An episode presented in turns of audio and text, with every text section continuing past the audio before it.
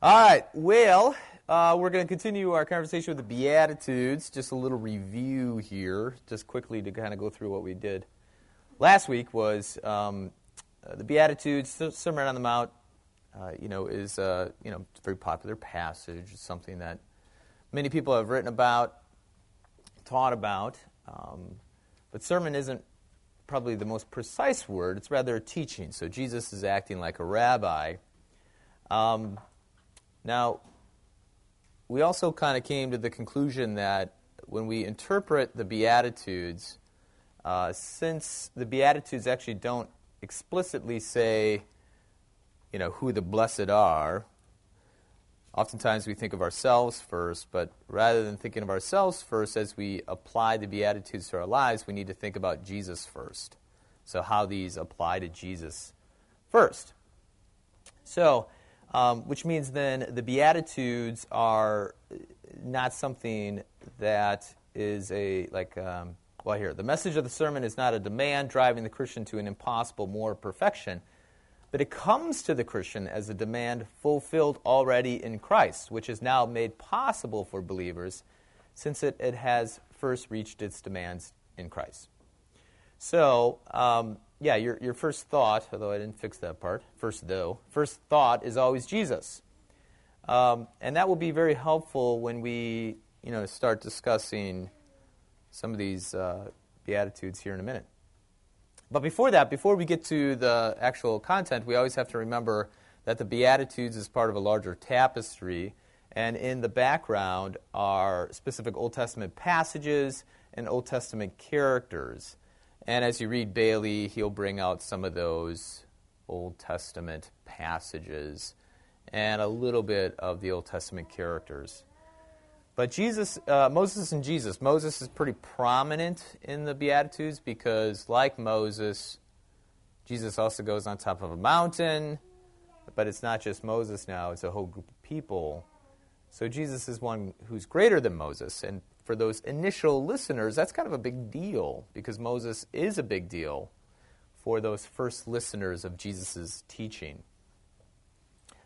All right, so I think I think we just got through the first one, right?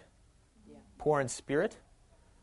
All right. Um, there we go. So now we're going to talk about blessed are those who mourn, for they shall be comforted.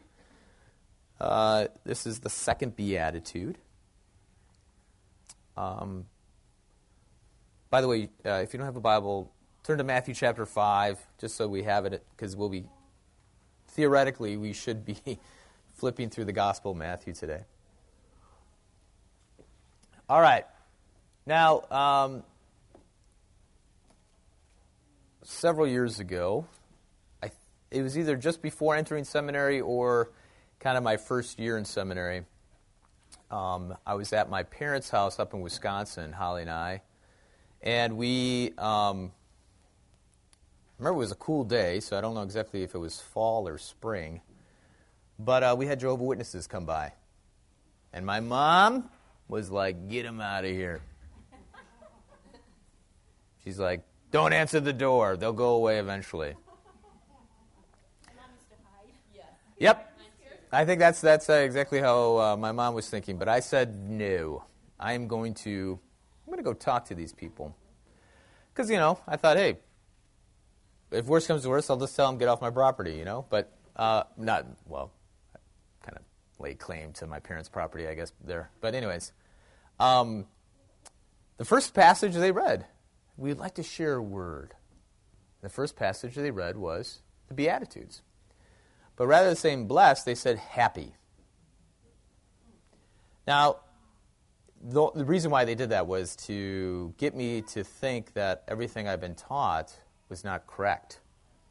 So they, they wanted to say happy, and then, uh, then they brought up the word actual cross um, in Scripture. It's not really there. The word is a pole for a pole because, you know, Jesus carries the beam and then they set him on this pole, right? Well, okay. That's not going to shake my faith. But I already knew that. Anyways, so, but I said, happy. Boy, that's kind of a strange translation, especially related to this one. Yeah. Boy, that seems kind of peculiar. Yeah, well, I said happy. I mean, what is that? What that? So I should be happy when I'm mourning. That seems that seems kind of hard to do. But they didn't really want to talk about that. They wanted to get to the cross business. No. So, so but I, that's always stuck in my brain about how they translate it as happy versus blessed when it comes to mourning. Uh, the reason why, well, it's the, it's complex, right? Because uh, in in terms of the Greek, yeah, you could technically translate it as, as happy. But there's the active versus passive voice here.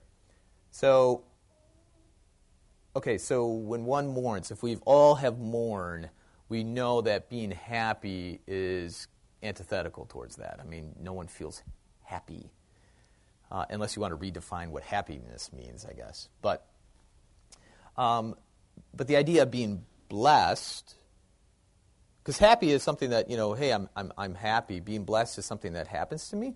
So there's the passive versus the active. And when one is mourning, you're not real active.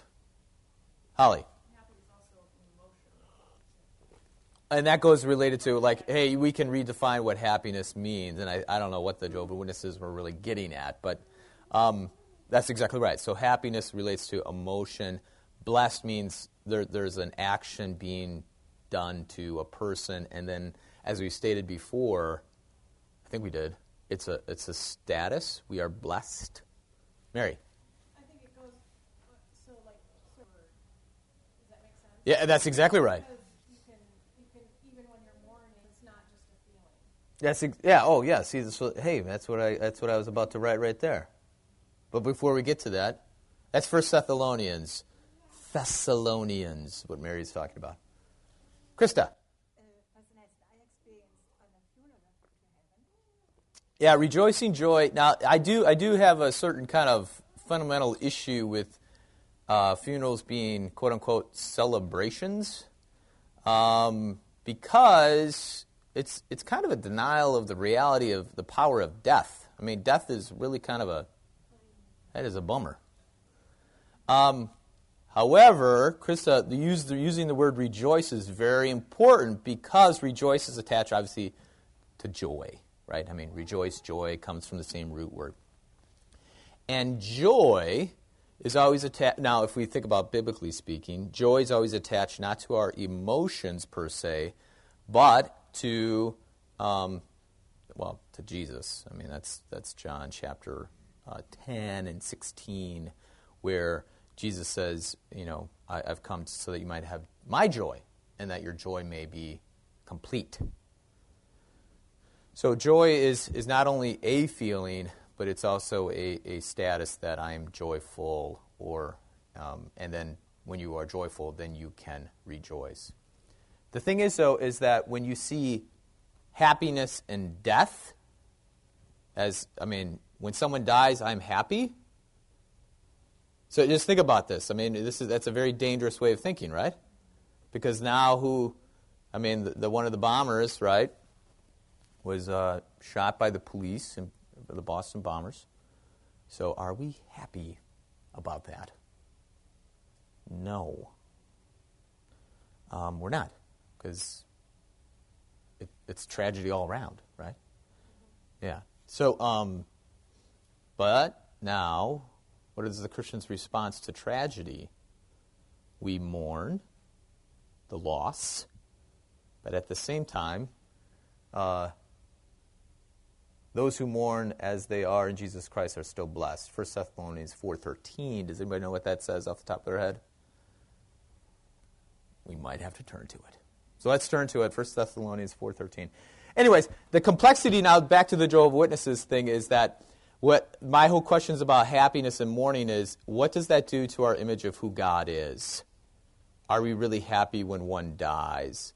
We could be because, well, it, it does create moral problems for what life is all about and who God is. 1 Thessalonians 4.13. Does anyone have it read there real quick? I guess I could turn to it. but All right, Cindy, Cindy, go ahead and read it. But we do not want you to be uninformed, brothers, about those who are asleep, that you may not grieve as others do who have no hope. That's right. So mourning and grieving. So that goes back to Krista's point, is that we do grieve, but at, the same time, we don't grieve without hope. Hope changes everything.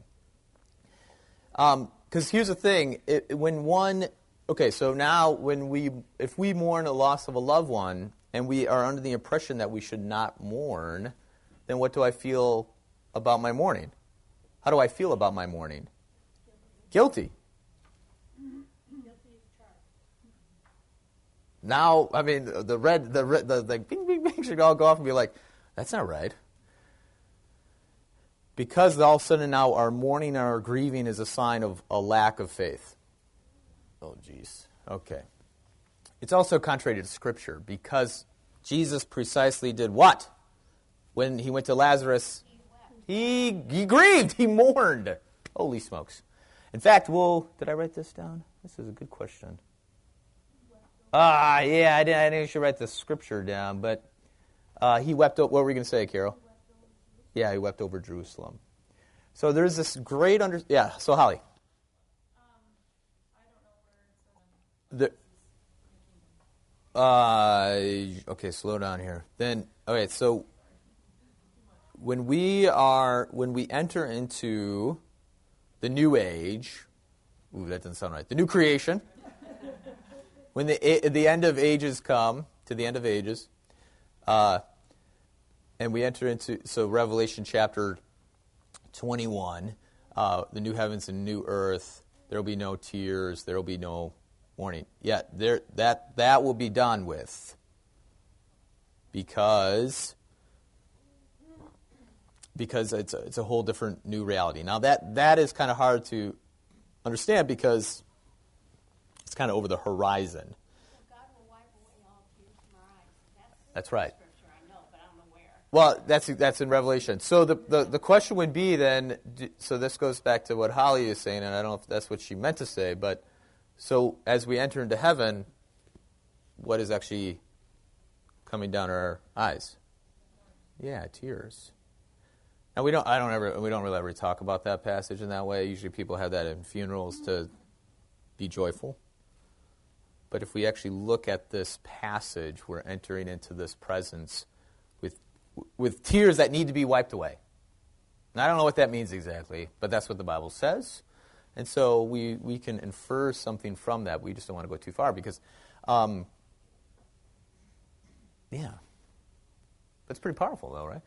uh, TEDCon, we had a family night here at St. John a few weeks or a month ago or two months ago. And TEDCon and Sandy, they're members here, they're uh, uh, therapists. And he talks about how um, grieving is like a gospel understanding of things because when one grieves, one is, is, is sitting in the place of pain, but at the same time, it, it, there's a movement to it, meaning out of it. I mean, there's a movement away from the pain, and how do we get from that? Well, uh, those who go into the women's retreat, we might talk a little bit about this. Um, you know, mourning and grieving is sometimes we see as a sign of weakness, right? Especially in our culture, especially related to men. Like we're not supposed to show emotions, we're not supposed to cry. Men, that is. Um, and so grieving is always kind of a like a no-no. We don't do that. But the reality is, is so so. How do we how do we handle that? Uh, we numb ourselves a lot of times, like we. Denial. Yeah, I mean, yeah. So how how we how we get to that whole point is is very complex. But uh, Jesus, though, the blessed are those who mourn. So we're actually in this situation. But we don't mourn as if we don't have any hope, but we mourn because we empathize with the tragedy of what's actually happening in our life. Uh, so, yeah, God will comfort those who suffer slash mourn. Well, how? What does God promise? Jesus. Because you got to think about Jesus first in this. Because Jesus does mourn. And in Matthew, it, he mourns most explicitly when he weeps over Jerusalem. You know, he comes up. Yeah, Nancy. I think, I think Jesus weeping over Jerusalem, that also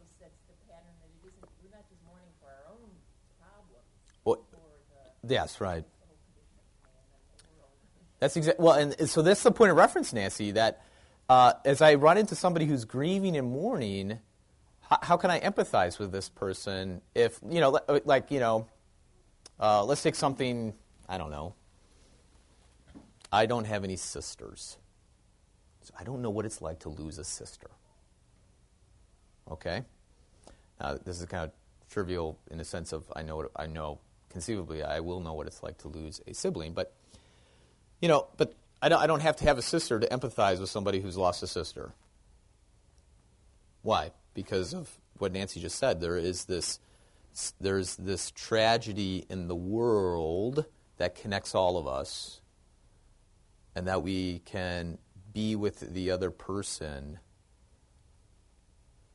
Um, so we can empathize with that person.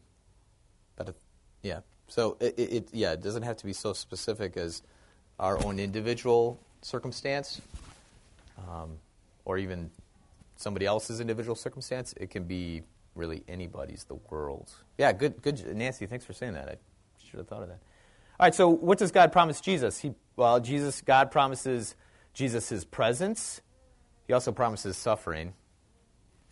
But then He also promises community. Um, Okay, so Jesus mourns. Is that really? Yeah, he also he actually mourns over his own death. I mean, like he's he's not excited about this. Um, but then also unbelieving Jerusalem, and, and so let's kind of explore why would why would Jesus mourn over Jerusalem? What what is he what is he mourning over? Yeah. What does he? Does anyone remember what he says? I, I, I can. Well, yeah, pull you in, but like what? Like a mo- yeah, like a mother and the chicks. Oh my word! I mean, that's just oof. That that's pretty emotional.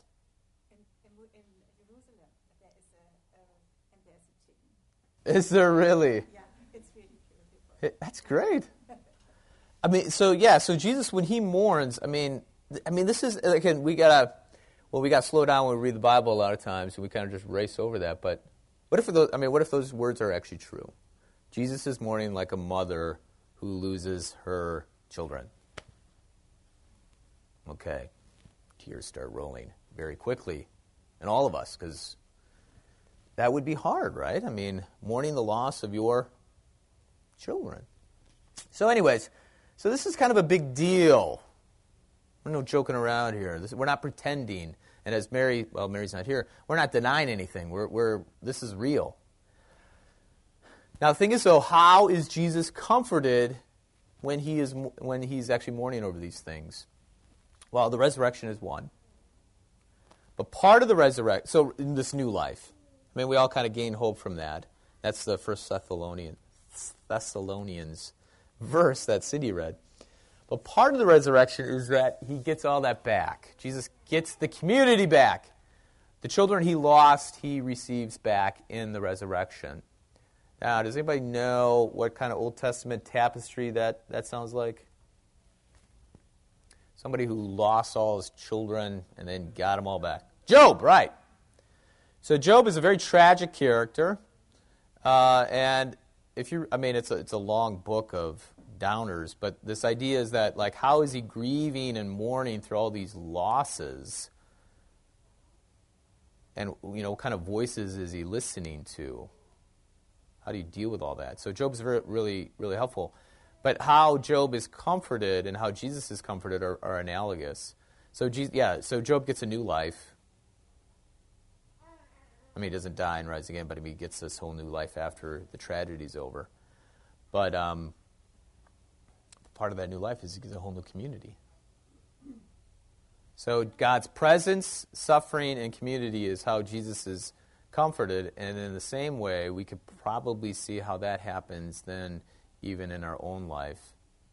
How God's presence, God's promise. So the suffering, uh, so yeah, how, how is that comforted when uh, you're promised to suffer as a teacher? Jesus, okay, the, the, the comfort in that is, is that there's not false, there's no false expectations. Right? So we, we come into a situation and we're, we're mourning. Well, if we're not supposed to, If we knew, if we know this is this is happening, uh, then we don't feel bad about it. You know, we don't have that shame or guilt, depending on you know who we are. Um, so that that's why that's comforting to realize that this will happen, and these feelings happen, and, that, and that's normal. But then on the on, so there's more to it than that, though. I mean, you just, you just don't feel bad all the time. But there's there's actually a, a new community that comes along with the the resurrection, the new life. All right, I just I'm going to keep moving quickly. I mean, we we could spend all like we could probably spend the rest of the spring on this stuff. Um, oh, so blessed. Oops, I'm sorry. Hang on. Blessed are the meek, for they shall inherit the earth or the land or however your Bible is translated. All right, so what does meek mean? Uh, I can't remember if this is Bailey or David Scaer, but meek in this kind of circumstance, they make no claim on God, meaning, you know, they're not saying, hey, God, you should be this way. So they're, they're coming into God's presence completely kind of uh, hands off or, or, or humble. Um, Matthew 11, 29. Hopefully, you guys turn back to Matthew, but Matthew 11 will come up again, so we might want to just keep it. But take my yoke upon you and learn from me, for I am gentle and lowly in heart. Um, that's the same word used. So it's oh yeah, so it's not translated the same in English Bibles. So you have this. Um, so Jesus makes this confession that, that he is meek and as you learn, oh, did I write this down? Yeah, okay, good. The meekness of the third beatitude refers to an internal condition of a person before God and known only to him, so only to God. So when one comes before God making no claims on God, this is not only uh, so yeah, so only God knows this. So in a sense God only knows the heart, you know, can read the heart, judge the heart the invitation to come to him is offered by Jesus in his humility. So now we're back to the uh, relational aspect of Jesus and the uh, uh, empathizing. That's very important. Because, um, well, the women's retreat, by the way, is in my back of my brain, so I'm just going to talk. I mean, I'll, I'll mix these messages here a little bit. So the word meek and strength don't normally go together. Meek and weakness kind of go together. But Jesus, all powerful, strong Jesus, invites uh, followers in his meekness, in his humility, so in a sense in his weakness. And at that point, weakness and strength now become kind of solidified together. And so as we, you know, as we read these beatitudes, we don't want to necessarily impose kind of a political worldview on it or sociological, this understanding of what strength is. Um, that's right, because that's what it is here. Yeah. Who will inherit the land? Meek versus powerful. When we, when we, uh, sounds like it's pretty rough down there, huh? That's right. Yeah, fifteen dollars an hour. So there's plenty. Uh, they, they're doing well, and they're and they're very nice. So Anyway, so, so who will inherit the land? This goes now, this, this understanding. So Jesus, as Jesus' message is preached to these first listeners, the, the climate, kind of the sociological climate, is that uh, not only have they problems with the Jewish uh, reality, but they also have this whole uh, Roman reality. And what Jesus is saying here is that you inherit the land – by a means that's completely foreign to the way kind of the quote unquote world works. So you have the meek versus powerful. And in that circumstance, you have the zealots, who are like the you know the people who want to drive out all the uh, Samaritans and all the Romans out of Israel and set up this kingdom. But then you have the Herodians who basically play both sides of the fence, both the Roman side and the Jewish side, and they're just they just want to make a lot of money. And then you have the Romans who, you know, just want to conquer the world and set up their form of peace. Or you have Jesus. And the promise of God to the meek is something greater than what the powerful can give.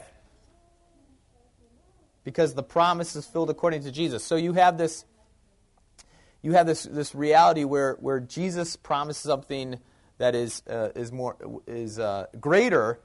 I wouldn't say necessarily more powerful because I don't want to mix the words, but greater meaning that whether you are um, uh, the Roman emperor or the, the slave, you will inherit the land. I mean, the promises for both people, and that both the meek uh, applies to the slave and the emperor.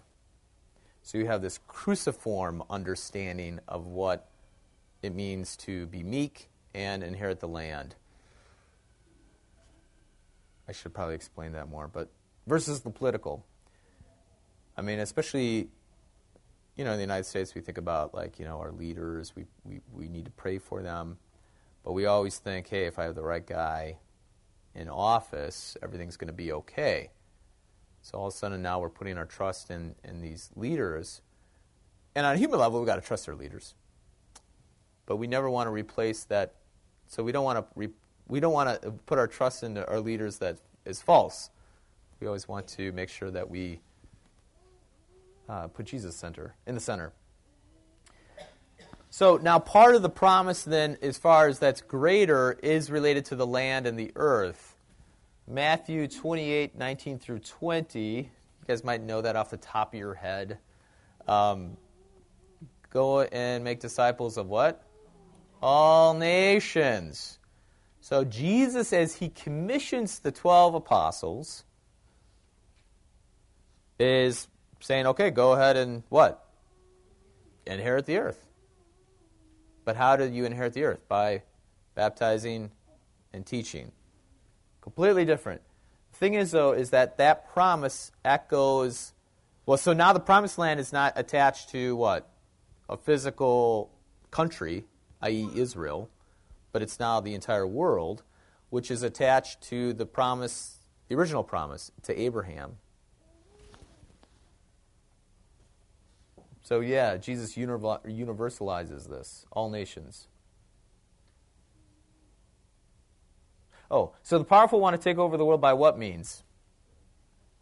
By force, conquering, yep. But Jesus actually already has the world, so he gives it. And that's, that's a big difference.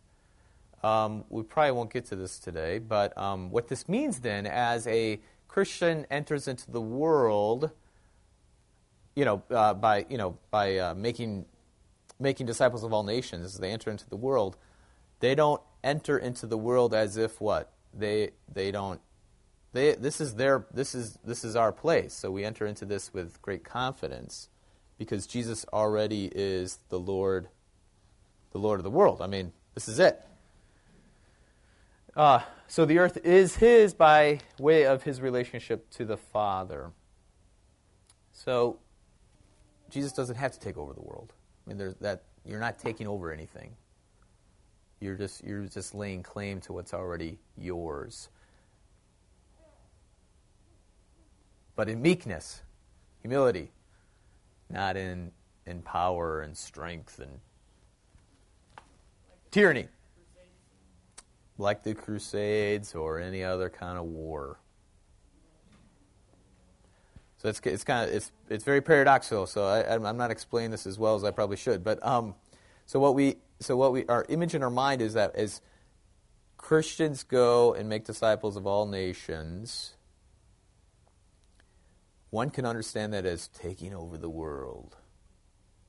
However, if you understand taking over the world in terms of humility, on the surface, it will look the exact opposite of taking over the world. So there's this. Krista.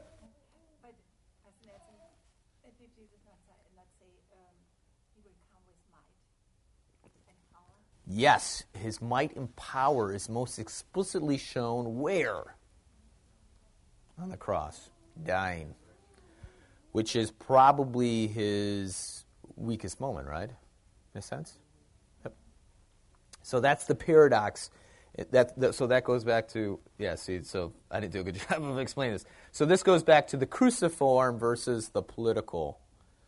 So Jesus' power and might, and we'll see actually this in, in some of the other, maybe the Beatitudes, maybe we'll get to it, the Beatitudes, is that Jesus' power and might is, is, is, is so, um, on the surface, it looks, it looks like the opposite. And that's why one needs faith to really kind of see what's happening. Jan. I guess one of the things that, as we're talking about this, I will in meekness. Right. He goes and pays his own bill. He refuses to live in the quote mansion. Yeah, right, the, the mansions. He wants to live in. And it's whether Yeah, uh, yep, that's right. Holly. That's right. So the theology of glory always looks towards the um, um, all powerful, almighty. Again, Jesus is all powerful and almighty, though. It's just that. Yeah, by way of the cross. So the Gospel of John is very instructive, and I don't want to get out of the Gospel of Matthew so much. So, um, but John, uh, um, Jesus' glory is shown precisely when he's lifted up on the cross in the Gospel of John. I mean, that's what Jesus says. Um, well, um, we're going to just skip over this little part because we'll, that, we'll probably come back to that part where we find Jesus, find you. So, uh, hunger and thirst. At, let, hang on. So let's uh, let's actually skip ahead here real quick. Uh, I'll come back, but uh, this goes related to what Holly just said. Um, okay, here we go. So, in the Gospel of Matthew, as in the Gospel of Mark, where do people see Jesus as the Son of God? Okay. Well, the devil calls Jesus the Son of God, and the demons call Jesus the Son of God. But there's really only two spots in Matthew, there's only one spot in Mark, where people call Jesus the Son of God. One is the crucifixion, that's Matthew 27 54. Well, no, son of David. Yeah. See, this is very interesting. The other time is after Jesus stills the storm on the boat, they worship him as the Son of God, and then the next thing, what do they do? They kind of basically do the opposite of what it would mean to be worshiping Jesus. So, so the one spot where Jesus is most clearly the Son of God, according to humans, I mean, the demons already know who he is and the devil, but we don't really want to be associated with those people. Right? So um, we want to be associated with the guy who truly confesses Jesus as the Son of God, and it's the centurion. Now, when I say that, I mean, other people get Jesus throughout the gospel. It's just that he actually says this. I mean, it's quoted in the Bible. Um, so, yeah, right. Well, he's, uh, he's actually dead, which even drives it even farther down the line in terms of this paradox. Jesus is actually dead when he's known as the Son of God. Well, he's, he confesses him as the Messiah, the Christ. That's Matthew, yeah. We can look at Matthew 16. Martha. Martha does not call him the Son of God. Crazy, right? Well, that's John. That's John chapter 11. In the Matthew, I'm talking about in the Gospel of Matthew. John, uh, Jesus is the Son of God all over the place. It isn't really, it's not really interesting. But yeah, the Son of the living God, right? The Christ, the Son of the living God. Yeah, because now what happens though? Right after that, though. Oh, I'm in the wrong chapter here. Um. So yeah, so just keep reading, Carol. We'll see if Peter gets it.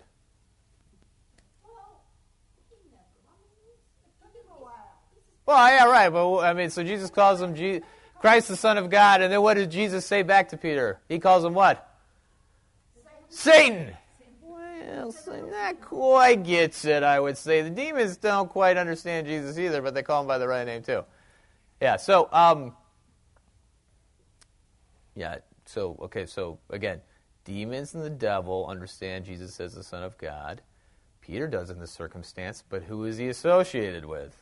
The demons and the devil. So again, we don't really want we want that. That, that I mean, to be honest, that this is where well we're away on a tangent here, but uh, yeah, people yeah Peter's confession I think has to have a little asterisk by it because he says the right words, but he doesn't quite get it quite yet. Now, right. But where does Jesus known as the Son of God? Precisely where? And he dies. So, I know, crazy, right? I mean, it's it's you know, the Bible is very interesting, isn't it? Okay. Um, I kind of compare it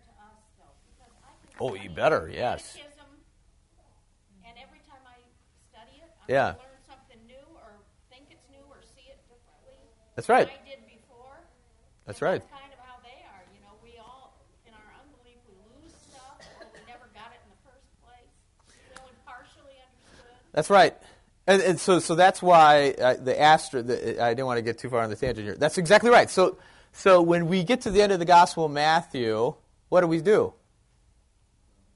We, well, we just go back to the beginning and we start over again, and we go back in the beginning.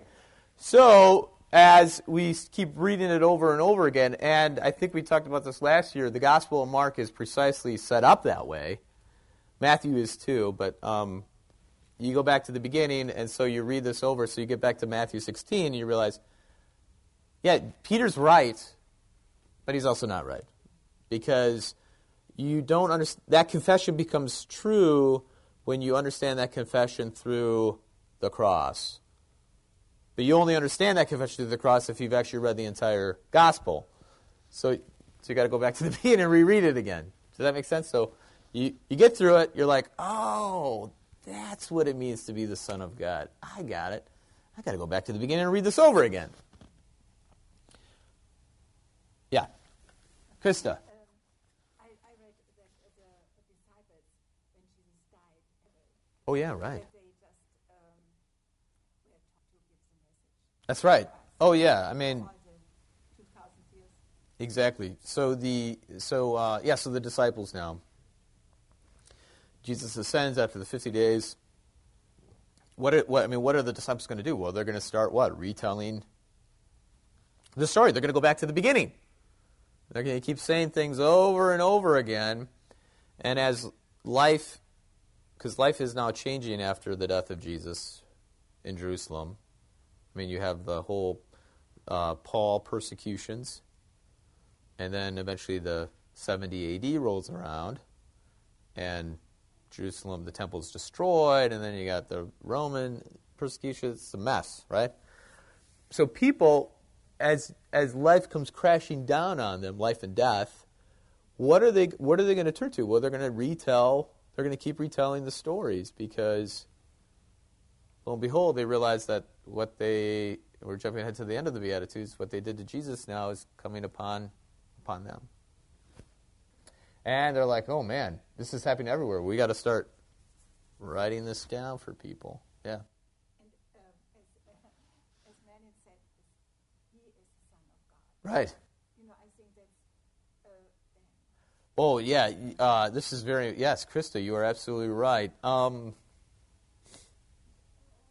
uh, actually, this is related to hunger, and I think it's hunger and thirst. I might not have talked about it. Okay, well, I didn't. But, anyways, this understanding that when we, uh, uh, do we really understand what's going on in the Bible? Well, kind of, sort of. Yes, we do, and no, we don't. See, faith, kind of by definition, what? Has a room for not knowing. if you if you knew everything, then faith would be kind of non-existent, right? Uh, faith and certainty don't really go together. Now, when I say certain, I should clarify that. Certainty meaning I really know something, like beyond a shadow of a doubt. So you got to understand what knowledge means here. So, like in this hunger and thirst beatitudes, blessed are those who are hunger and thirst for righteousness. You're blessed when you're hungry and thirsty for righteousness, not when you are what? Yeah, when, when you're all content with it. That's oftentimes what we think, right? Oh, I'm real blessed here because I have a full belly. Well, that's not what Jesus says. Again, I'm using the metaphor again because I feel blessed when I'm full. Um, so you're blessed when you're, you're, you're striving, you, when you're hungry and thirsty. And the thing is, though, you shall be satisfied. But that's a paradox there because when you're because so if I'm satisfied, does that mean then I'm not hungry and thirsty for righteousness anymore? No, exactly. No. So that, this is the thing. You're living in the presence of God where you have empty hands. God's God's giving you what you need, um, but at the same time, you always say, "More, please." And I think I think I mean, yeah, righteousness isn't something that will make you overweight. You can pig out on it as much as you want without any side effects. In fact, it's the opposite, which is very strange. The other side is for those. Oh, so the other side. I didn't. I didn't proofread this. So the other side would be when when we find ourselves not hungry, hungry or thirsty for righteousness. It's kind of a bummer. Now we're we're at that point now where we really need to change our ways. Oops. Carol.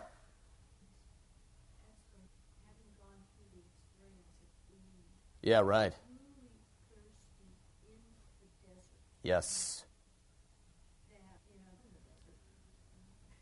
Yeah, no. So for those who didn't get a chance to read it, the, how, how uh, Kenneth Bailey in the book recounts the story how he's going on this little trek through the desert, and uh, their water container like blows a hole in it, and it all goes away.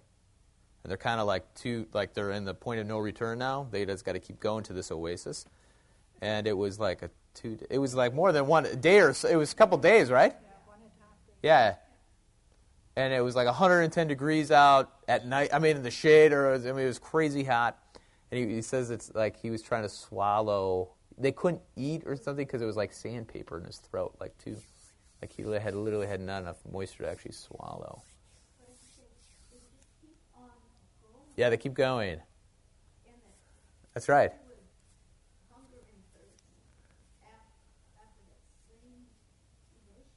Yeah, right you, you need to have it.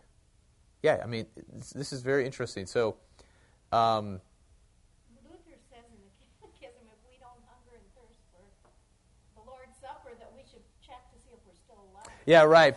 Put your hand, put your hand in your shirt, and make sure you still have a heartbeat. Yeah, right. I love that. I love that. that I love that image. That, eh, Carol, but you're absolutely right, though, is that in, in, in, here in the United States, you know, hunger and thirst, like we don't ever thirst like that ever. I mean, we just don't. I, don't. I don't think a lot of people actually do because unless you're stuck in the desert, I guess. But or the Kaibab, or Kaibab Trail where there's no water to the Grand Yeah. but but this is the thing though is that so now we have images here and if we have the kind of the Old Testament background, we have the people in wandering in the desert, so the the children of Israel. And um, yeah, like what kind of images does that create? It's, that's not like a great. I mean, it's a very vivid, powerful image, but how many of us really are interested in entering into that story? I'm not. Then you read the second line and they will be Yeah, right. So now, so now we have this kind of again paradox, and what seems to be on the outside somebody who's hungry and thirsty but at the same time, they are satisfied. I mean, there's the promise, there's the divine passive, where it's it's sure it will happen.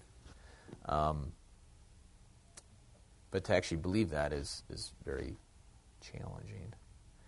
The other thing too was is that um, yeah, so righteousness Kenneth Bailey makes a big deal about this, and I, I wrote that down too. Um, righteousness really deals with God's saving saving acts. So when you're striving, you're striving for God's what? I mean, God's action, God's love would be the probably the most simplest way to say it. So, yeah, compassion, mercy, basically whatever God does for your uh, salvation. And, you know, so now we start realizing that there's days that we don't, I mean, there might be a day where we don't think about God. Just live life thinking that we're, we're okay, we're doing all right. Anyways, I, I think, I mean, this is something where, um, yes, oh, so how does Jesus hunger and thirst for righteousness? What, what would be the, the first way, or first part of the story? Where does Jesus hunger and thirst? Yeah, right. The temptation in the desert. That's a very vivid example. Um, that's kind of set the tone. I mean, then you can just basically say the rest of the gospel because, but then it kind of comes to a head in the Garden of Gethsemane, and then in crucifixion, where he's he, he wants he asks his father to what remove the cup, right? He's hungry and thirsting for God's righteousness, the saving act, you know, he's wrestling with what that all means, just like you know, obviously we do too. So. Um, but the most obvious is in, in, in uh, Matthew chapter 3. That's in the Gospel of Luke. but that would be the same thing. That's right. he's set for, he's, he's hungry and thirsty for the righteousness. Yep. That's exactly right. Blessed are the merciful. You know, I think this is, I mean, obviously, as it applies to Jesus, Jesus is the merciful one. Um, yeah, mercy and compassion, those are correlated. And those are basically the ability to empathize.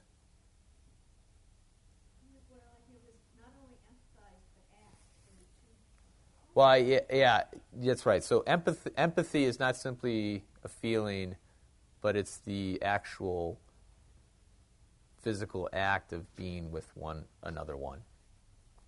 So Jesus can show mercy by healing the blind man, healing the Canaanite woman, because he knows he knows the, the, what it means to be actually blind and an outsider, and yeah, the pain of losing a child, Jerusalem. We already talked about that. Um, Oh, yeah, I didn't actually. We should. I should erase this bottom line because I didn't really do anything with this. Jesus tells others to learn what it means that God desires mercy and not sacrifice. That is an important part of the conversation, but we don't. I don't really have anything to say about that right now. But um, I think that's really important, though, is the empathy. So, blessed are the merciful. So, Jesus, the the way he can empathize with somebody is as he enters into this world and feels their pain their struggle. And he actually does. I mean, he actually enters into that's Emmanuel, Matthew chapter 1, 23. He's with us. So he's the merciful one because he's with us. But at the same time, he just doesn't wallow in, in our, our struggle. He actually is the one who relates and says, Follow me. So it's like the guy who fell in the hole. I've told you that story, right? Yeah. Okay. Boy, I don't know. We uh, we have a few more, but we got to go. It's time to go. Um, let me see here. I mean, we can keep going. I, I actually, to be honest, I, I, really like the the last. These last two are really important for me, and the pure in heart is very important. So, if you wouldn't mind. Uh, I don't have my book here with me. What's after the Beatitudes chapter? That's right. So we're going to start the Lord's Prayer. Go ahead and read the first chapter of the Lord's Prayer. But I think we'll finish up with the pure in heart, the persecuted. Well, I mean, we'll just kind of cruise through this. I don't know. What do you guys want to do? All right, finish the Beatitudes. All right, let's pray. Lord, remember us in your kingdom and teach us to pray. Our Father, who art in heaven, hallowed be thy name. Thy kingdom come, thy will be done, on earth as it is in heaven. Give us this day our daily bread, and forgive us our trespasses, as we forgive those who trespass against us. And lead us not into temptation, but deliver us from evil. For thine is the kingdom, and the power, and the glory, forever and ever. Amen.